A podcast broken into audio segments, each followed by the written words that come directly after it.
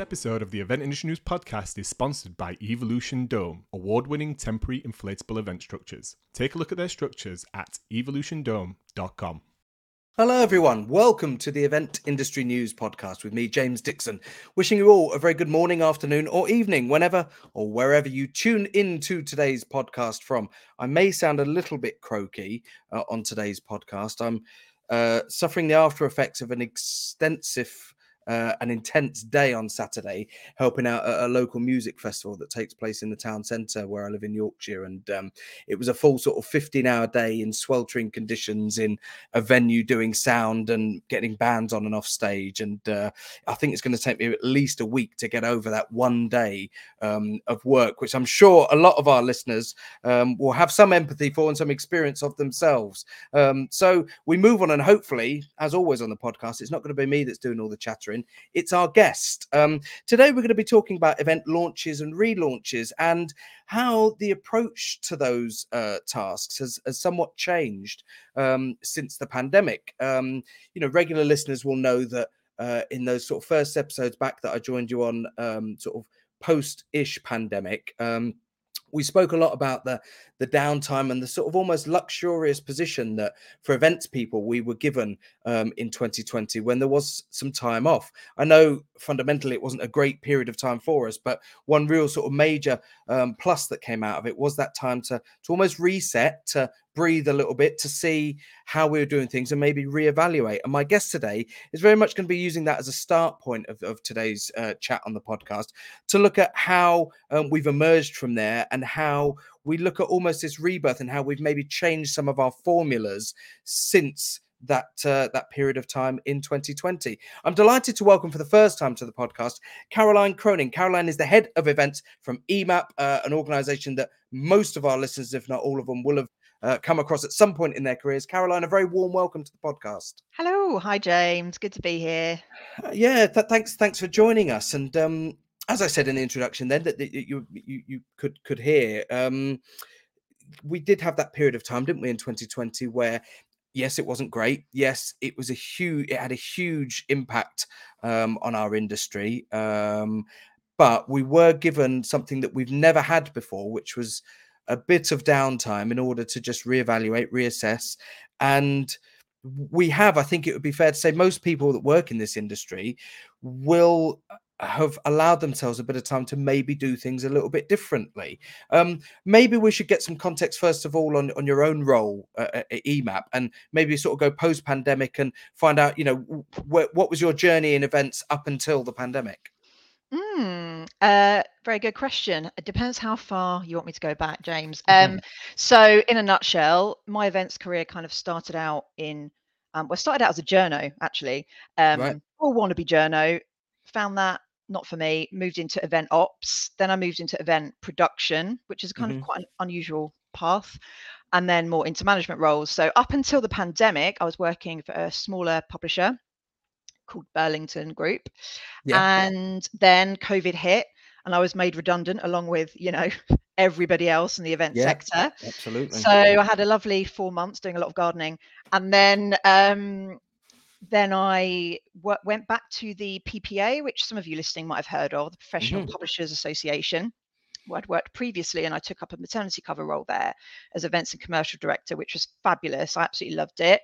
Um, and then this role here at EMAP came up, which at the time was called head of conferences, and um, I jumped at it. Quite mm-hmm. frankly, mm-hmm. it was um, one of those things where you know throughout my B2B publishing career, everybody that you interact with has worked at EMAP at some point. And I almost felt left out. So I thought, brilliant, now's my time. So now I am working in the fashion architecture and building services group of EMAP, and I'm essentially responsible for the profitability of conferences and some of our awards, not all of them. That sure. kind of in a nutshell is what I'm doing day to day is kind of project managing and making sure we hit our profit targets. And Absolutely. I'm also responsible for the content. Mm. And, and and I mean, content is you know arguably the, the, the number one sort of fundamental to, to, to any event. Um, but but something that was interesting in the conversation, you know, but people won't be surprised to hear that prior to the podcast, there are email threads and conversations going off before, you know, we actually sort of meet to, to, to record them to, to, to maybe discuss what we might look at. And something that, that you said is, is that a lot of the precedents and trends that we'd built up until that point have been thrown out the window to an extent. Mm. You know, we, we, we came back and started with a blank canvas. Um, what, what were sort of some of the things that, that, you know? Does anything jump out at you that that straight away when you came back with your live events, with the conferences, with the awards that you thought mm. that differently? Well, you know what? I think for me, one of the most simplest things was the old adage of you know don't do events on a Friday. You know, it, yeah. yeah what does a day of the week mean anymore? It means absolutely nothing because of the way that people work now. So there are all these kind of, you know, inherent event rules that everyone kind of understood and worked to because, you know, as a whole, it made sense. But then, you know, all of a sudden, okay, that's that's not a thing anymore. Um, mm. The timings of events, you know, if you're structuring a conference, okay, well, do we need to start later and finish earlier now? Pe- more people are commuting in and out. Like what does that look like? And actually you know there's not a one size fits all for that either right? Because it depends mm. on the mm. market that you're dealing with. And here we work in four different markets. So it could be the smallest kind of thing like that that all of a sudden was up for discussion. And it felt quite unnerving also exciting at the same time because it opened up more doors. But ultimately it it it was you know also scary in the sense of oh all of our historic data means nothing. Mm-hmm. Um, all the people that used to work in these positions have probably moved on because the churn was so high in every sector, right? Because people are losing yeah. their jobs left, right, and centre. So, you know, all of the historical data we've had just all of a sudden just was meaningless. And that, well, that that you know was scary point to be at, really. That, that, that's an interesting point that you raised there because you know, we, talk about relationships a lot in, in the events industry, um, between suppliers, between sponsors, you know, mm. uh, financial backers, pe- people who make, you know, put up the financial backing through sponsorship that make things like award ceremonies, you know, uh, possible. And those relationships, you might have somebody brand new in the company delivering the event and somebody brand new in the marketing position for the headline sponsor who suddenly come to the table with completely new ideas those relationships it's not just how we think about producing and delivering the events it's it's those relationships that had to sort of start from ground zero again yeah, for sure. And especially some of our smaller suppliers, you know, unfortunately, they just, you know, kind of disappeared.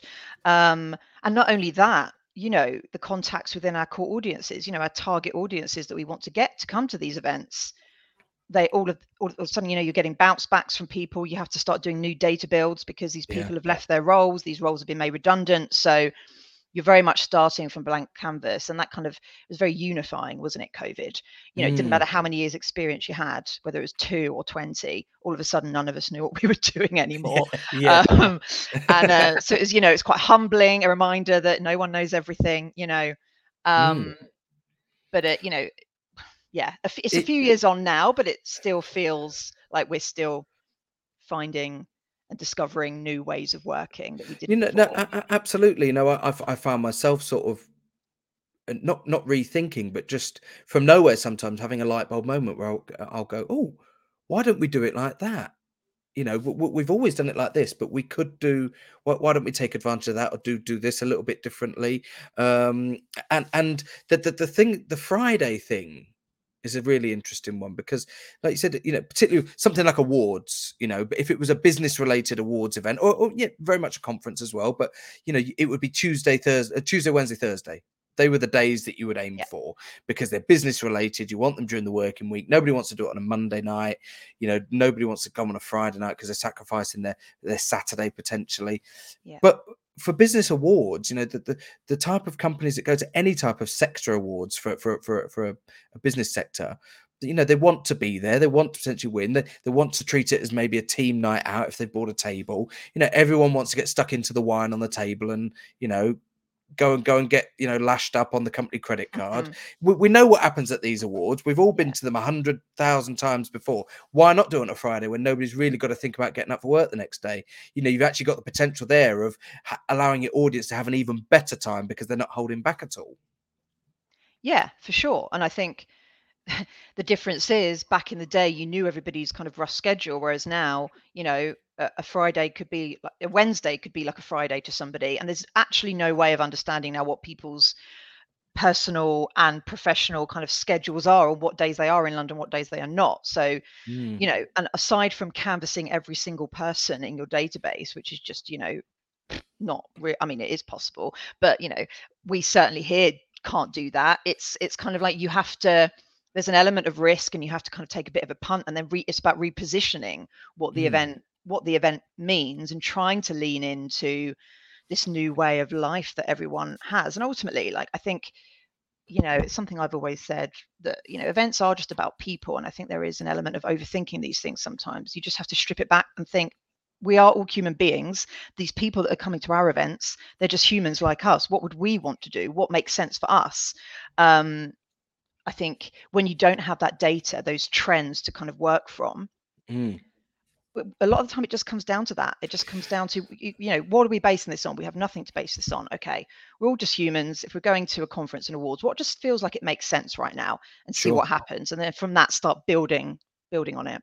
Yeah, uh, that that old and new balance must have been a difficult one to strike because whilst we talk about maybe not not so much a loss of data, but the data almost becoming irrelevant because it had changed so significantly, you will still there are still sort of you know essential elements and and and let's take uh, the uh, an awards as an example. You know if it's for a business sector no doubt some of the audience that come to that awards will will be retained from from pre-pandemic. Um, they will expect a certain sort of pattern i suppose to, to, to, the way that, that an evening will flow. Was was it difficult to sort of strike a balance between retaining older elements but wanting to to sort of innovate as well without maybe um, alienating you know old audience uh, uh, you know visitors and, and attendees mm. yeah it's a good question i think when it with awards specifically um the biggest change that we are only now starting to consider making actually is this desire for making more of the networking element. So we all know why people go to awards. We all know why people sponsor awards. You know, it's a tried and trusted formula. And here mm-hmm. at EMAP, it still works very well in the sectors that we yeah. work in. So, you know, that is what it is. I think the days of whacking a photo booth in and calling that innovation, you know, is clearly a thing of the past.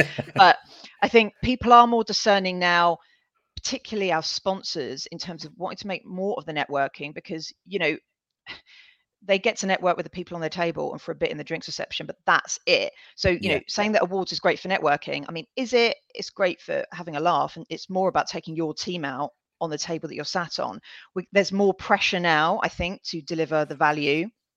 And I yeah, don't think yeah. it's about chucking in gimmicks. It's actually just about, okay, do we just give more time to this? Do we schedule? Um, so, you know, do we split up the awards into smaller chunks? We spread out the courses that we're serving further apart so it's not you know two yeah. hours of sitting there in silence listening you know and as we all know people start getting rowdy and don't listen by the end anyway so it's just more about the tweaks to the format rather than these big innovations because as you say people will be expecting a certain type of mm. structure and we don't want to you know go too far away from that for certain for certain events anyway not all yeah, uh, uh, do you know what you you? I, I don't know whether or not uh, you're a mind reader by trade, but that's exactly what I was going to ask you next. Was about the formula of an awards. If we look at that again as, as a specific example, mm. is that we've all been there. You know, you arrive, you have your drinks, you get asked to be sat that you know sat down for dinner.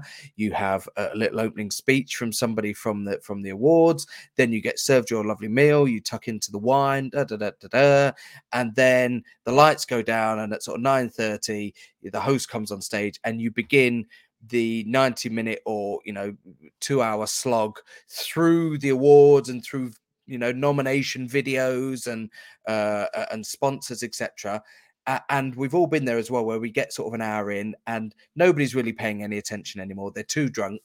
Uh, things get rowdy. The impact that you want those categories later on in your uh, script to have that you're building towards have less of an impact because of that sort of schedule. And um, mm. I, I, did one last year where where we did exactly what you just described. We broke it up. We did a couple. We did two or three of the categories literally after people had sat down straight into it we did starters and then we you know did a couple more categories we sort of broke it up during the evening so that um you know we could you know we could allow more of a, that focus to be retained on the awards rather than asking people to concentrate for two hours? Yeah. Yeah and i think small tweaks like that for for something like an awards i think can work really well. If you start straying too far from the classic awards formula i think you absolutely can but then you're just turning the model on its head entirely which can absolutely work.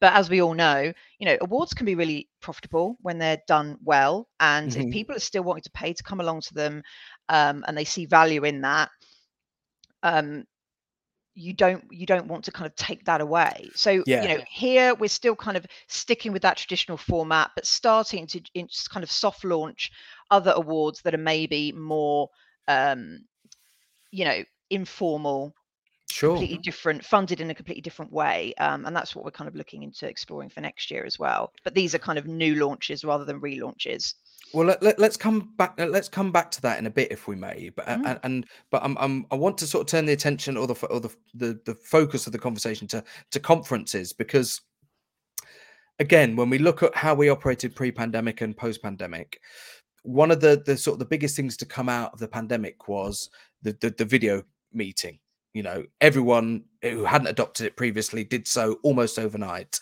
Yeah. and we realized that we could get a lot of content into a short space of time by focusing people's attention. The video meetings meant that people's attention spans were reduced.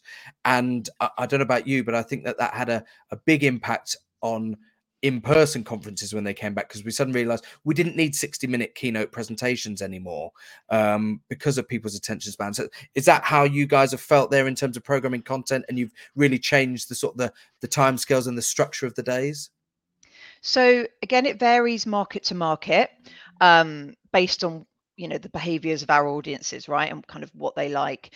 Um, so for example we find that for our architecture portfolio, the content is best digested when it's kind of punchy, mm-hmm. case study led stuff. It's yeah, just the way yeah. that they work, right? Because of the yeah, way that architects' minds work. So that's what they want, and that's they're the sessions that are consistently rated. Um, mm-hmm. Highly. So we lean into that and we make sure that we are delivering on that. I think that something that we a challenge for us um, is around the kind of capturing of the d- digital content, particularly for conferences that are maybe slightly more technical, which is mm-hmm. the case with architecture sure. um, or in fashion. Our sustainability conference is particularly, you know, topical and probably our most popular in terms of footfall. Um, mm-hmm. And we have pressure from delegates wanting to re-listen to the content afterwards. And we don't buy as standard video every single piece of content at every conference that we do. And there are you know challenges for reasons that we can't do that. We can't you know there's not always you know it's budgetary constraints. Absolutely yeah. um yeah. so what we've done this year is think okay well we need to be doing this somehow. We need to be capturing this information somehow because there's still a desire for digital content. Um so we started doing audio recording Mm. and pushing that out via Swapcard post event so that everybody that paid for a ticket can access it and listen to it as they need to. And then one development that that has led on to is launching a podcast off the back of it. Yeah, so, yeah. you know, we're hoping that will then develop and become a revenue stream in its own right once we started building. Yeah, building up the audience so that you know it's not groundbreaking stuff but you know for drapers which is a very well established brand it's never had a podcast before it is a big step for us um, and it's something brand new for our audience so it's like okay so we've launched this this is how we are developing the conference not just on the day but mm-hmm. after the day so yeah um, that was quite important for us. Well, we, I, this has been mentioned on on this podcast before. Is that if we think about how uh, what content is now, you and I could be sat on a stage right now at a conference for event professionals, talking about this very subject, having this very discussion on a conference stage with two microphones and two armchairs and a coffee table between us we can have the same conversation down this video connection that we're doing now. We can record this content. This could either be pushed out live to a digital conference or we could record it and put it out and call it a podcast. How we actually label things now is a very, very gray area, um, I think, mm. because you know, you record a panel discussion at a conference and you put the audio out via Spotify and via Podbean and via uh, Apple Podcasts. What is a podcast? What is a conference discussion? If we're recording it via video, if we're recording it via audio, you know, the, the content is everywhere now, and and there, there's mm. so much that we could um, we can do with it. And again, I think that that's something that during the pandemic we really realized that we were in a better position than maybe we'd given ourselves credit for with some of the content we were creating in terms of how we put it out post event.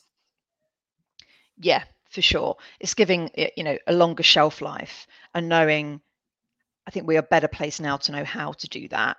And it's just, you know, like you said, the, the you know, there there are endless ways in which you can do that. It's just the actual delivery of it. So for here internally, the question is aside from, you know, do we have the budget? It's who's actually going to oversee this, who's actually going to deliver it. Mm. So something like a like a podcast, it does need an internal stakeholder to kind of oversee it. And who's who's the obvious person to do that? Does that mm. sit within events? Does it sit within my division? Does it sit within the editorial team and their digital engagement Sure. person you know does it sit with the brand does it not you know so there's a lot of these kind of conversations to work out as well um and you know you need to have if you're going to do something you've got to do it properly so mm. you need to make sure that you're able to do that but then equally there's that you know i'm generally on the i err on the side of caution i'm kind mm. of 80% risk averse and then 20% of me will take the risk when needed so yeah. you know i'm i'm i'm not you know a um i'm not one of these kind of like spontaneous entrepreneurial types i'm a safe pair of hands but every now and then if you get me on a on a good day I'll just say we just got to do this and chuck some time and money at this and let's see what comes out of it because if COVID had taught us anything, it's that God goodness knows what's going to happen tomorrow. Well, yeah, and, and there's a couple of things I want to pick up on there. You say, you know, chuck chuck time and money at it, but also yeah. use the phrase "do it properly." Yeah. But I think one of the other things that, that we realised during COVID is that we don't need vast budgets to bring in you know complicated highly professional production companies to deliver you know certain elements of content you know we've seen we've all seen bbc presenters you know delivering a live uh, report via an iphone and a set of airpods in their in their ears yeah. you know as long as you're getting the content you've got you know visual representation of where they are you can hear them clearly you know i, I think how we actually mm-hmm. deliver content now doesn't necessarily necessarily have to be delivered with cutting edge, highly professional broadcast equipment. When we talk about capturing audio for podcasts now, you can get a digital recorder and ask your AV guy to just plug it into his mixing console and take the audio from the microphones that are on a conference stage you know and that yeah. that is that is good enough for a podcast in most instances certainly mm. better than what we would have started podcasts with 15 16 17 years ago um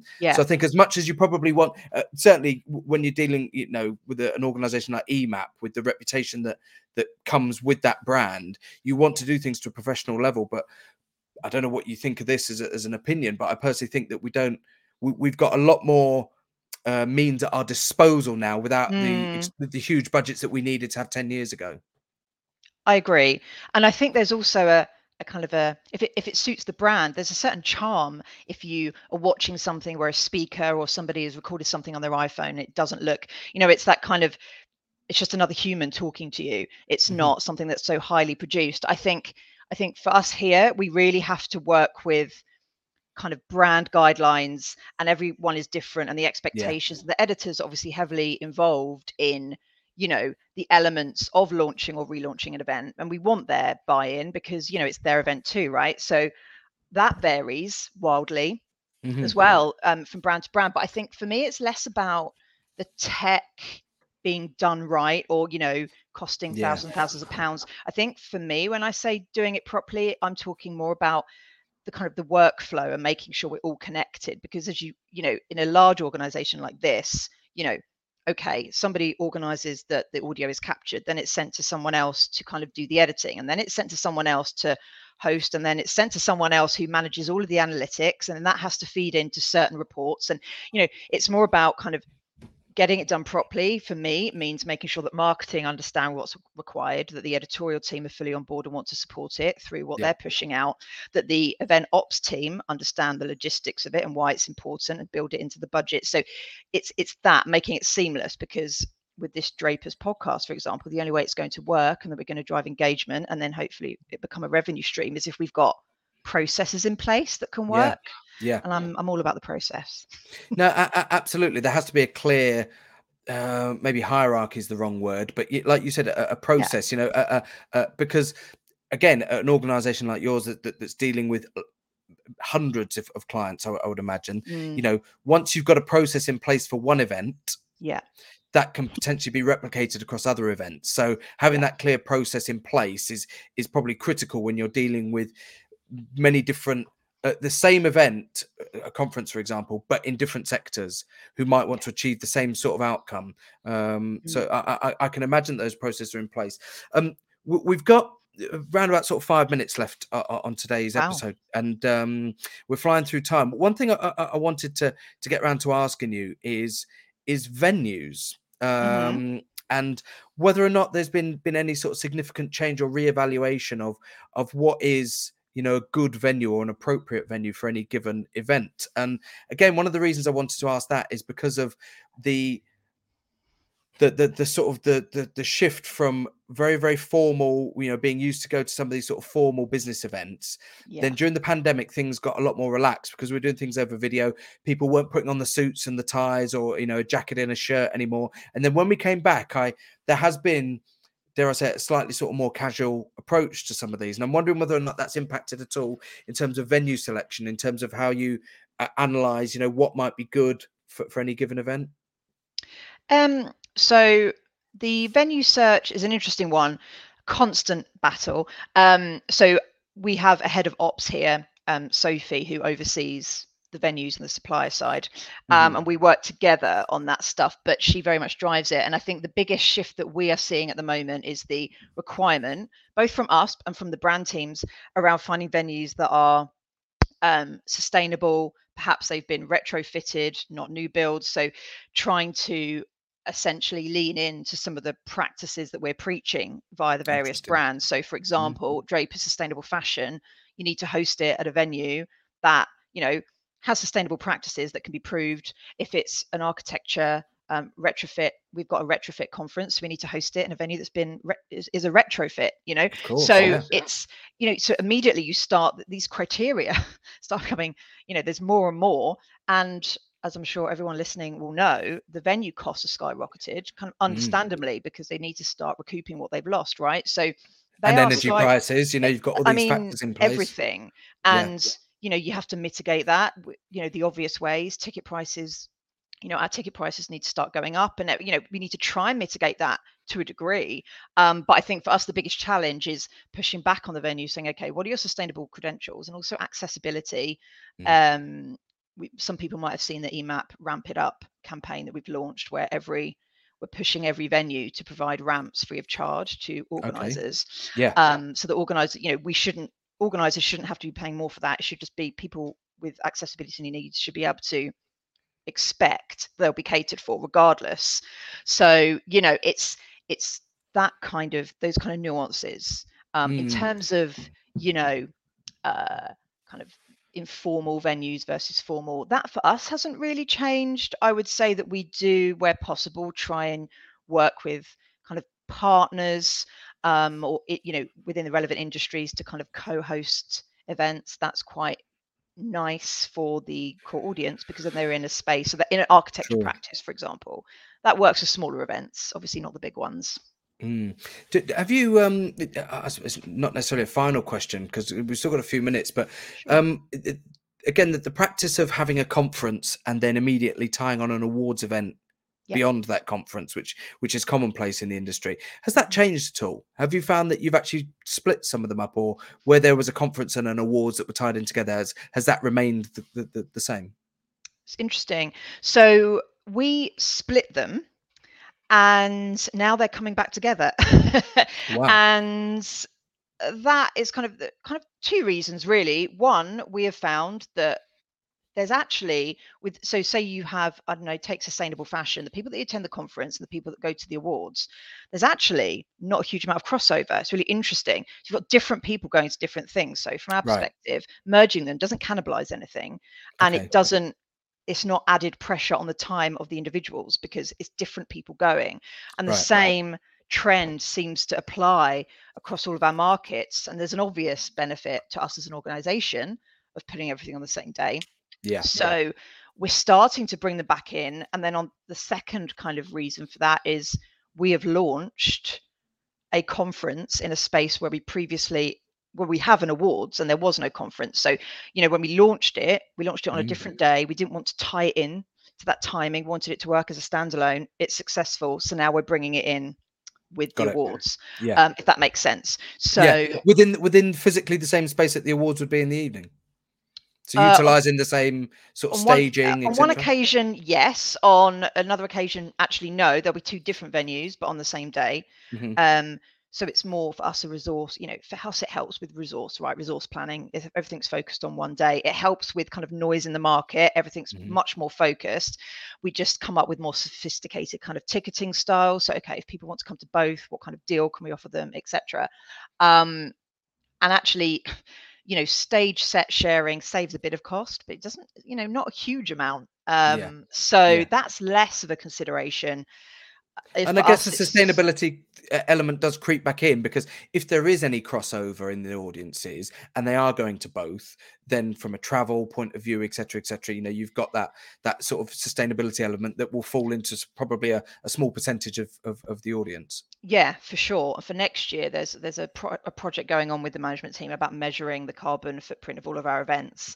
mm-hmm. um, which you know we're you know we we feel like we're actually behind the curve on this. So once we start measuring, it's going to become even more evident where we need to start offsetting that and things like that are going to help and then when we are confident that we are doing the right things and we're making headway we can we can feed that back to the market because it's important to them as well fashion architecture our other brands that we work on you know materials recycling obviously sustainability is just inherent now right? So mm, um, we need to start we need to start working harder yeah, and and and that, that's a, a very very sort of you know apropos to, to wrapping up today's mm. podcast and maybe mentioning as I'm doing on most of the episodes now and giving a, a blatant plug for um, Event Sustainability Live, um, new event that, that was launched a couple of months ago uh, by Event Industry News. It's going to run alongside Event Tech Live at Excel um, in London uh, in November. So have a have a little Google of Event Sustainability Live. Um, we're bringing you know a, a dedicated event specifically for event professionals to discuss everything sustainability um, and sustainable practices, not not just in terms of of looking at carbon footprints and you know you know recycle recycled coffee cups and all of that jazz but sustainability is something that um, as an industry falls right down to, to, to, our human resources our hr practices how we look after our staff the well-being of people working within the industry. All of that has an impact on sustainability and running sustainable events and um, that's uh, sort of a good way to, to begin wrapping up today's episode by by giving a, a mention for event sustainability live uh, in november um, alongside event tech live at Excel London. Um, Caroline Cronin, head of events at EMAP, has been our guest today, talking about precedents, trends, how things have changed since the pandemic, and how we've had this lovely sort of refreshed way of thinking for the last two and a half or so years. It seems a lifetime ago now. Um, I, I, I, have to confess it. That you know the, the, the conversations and, and all of these sort of cliches that that sort of crept in and was still being used about a year ago about oh people love getting back to in person. Uh, uh you know i think that's a, a, a, almost a lifetime ago now you know we we've been back for some time now but it's really interesting to look at how since we've been back our practices and, and our approach to things have changed. So, Caroline, th- thank you, huge thanks. Thank, thanks for taking a bit of time out today to to have a, a, chat with us on the podcast. What we should do is is come back to you before we wrap up and just say if anybody wants to find out a little bit more about the events that you're running, about um, some of you know the, the ramp it up um, uh, sort of uh, you know uh, thing. How, how do we find out about that? How can our guests uh, do their own research? Well, um, if you want to follow EMAP on LinkedIn, that's the best place to find out any kind of updates around the things like our Ramp It Up campaign. And yep. then the only other little plug I wanted to make, because, you know, EMAP doesn't need to be plugged. We all know who EMAP is. Um, I am a trustee for Eventwell, um, which is the mental health um, organization for event professionals and uh, so i would like to plug that if you're interested in finding out what eventwell do you can follow them on twitter or linkedin at eventwell uk and have a little search as well in um, some of our, our, older episodes. All of the episodes of the podcast are available wherever you get your podcast from or via Event Industry News. And Eventwell uh, and the people sort of behind Eventwell and, and Helen have been guests on the podcast before. So if you want to find out a little bit more about them, not only Google them and, and have a little look at their own sort of pages, but you can also find, uh, I think, probably two or maybe even three previous episodes of this podcast where we've spoken to Eventwell and, and found out what um, what they've been doing within the industry. So yeah, great plug, Caroline. Thanks for that That was thanks, seamless. Thanks for mentioning that. It's almost like we know what we're doing when it comes to producing things. Um, I should I should mention before we finish finally today that if you are listening to today's podcast via your podcast platform, don't forget to head over to eventindustrynews.com where you can find video versions of all of our podcasts as well as all the latest news features and special supplements that are on the Event Industry News website. And you can also check out the A to Z supplier directory. If you work within the events industry and you're looking for a product or a service as a supplier, chances are you'll find it within the A to Z supplier directory on eventindustrynews.com. If you are already on the website and watching watching us today. Thanks very much for joining us. And don't forget that you can get audio versions in the opposite direction of all of our podcasts. Just go to wherever you get your podcasts from on your device, search for Event Industry News, and you will find us on places like Spotify and Apple Podcasts, etc., etc. Thanks very much for tuning in, everybody. Thanks again to Caroline Cronin for being our wonderful guest today. And we'll see you on the next edition of the Event Industry News podcast. Goodbye, everybody.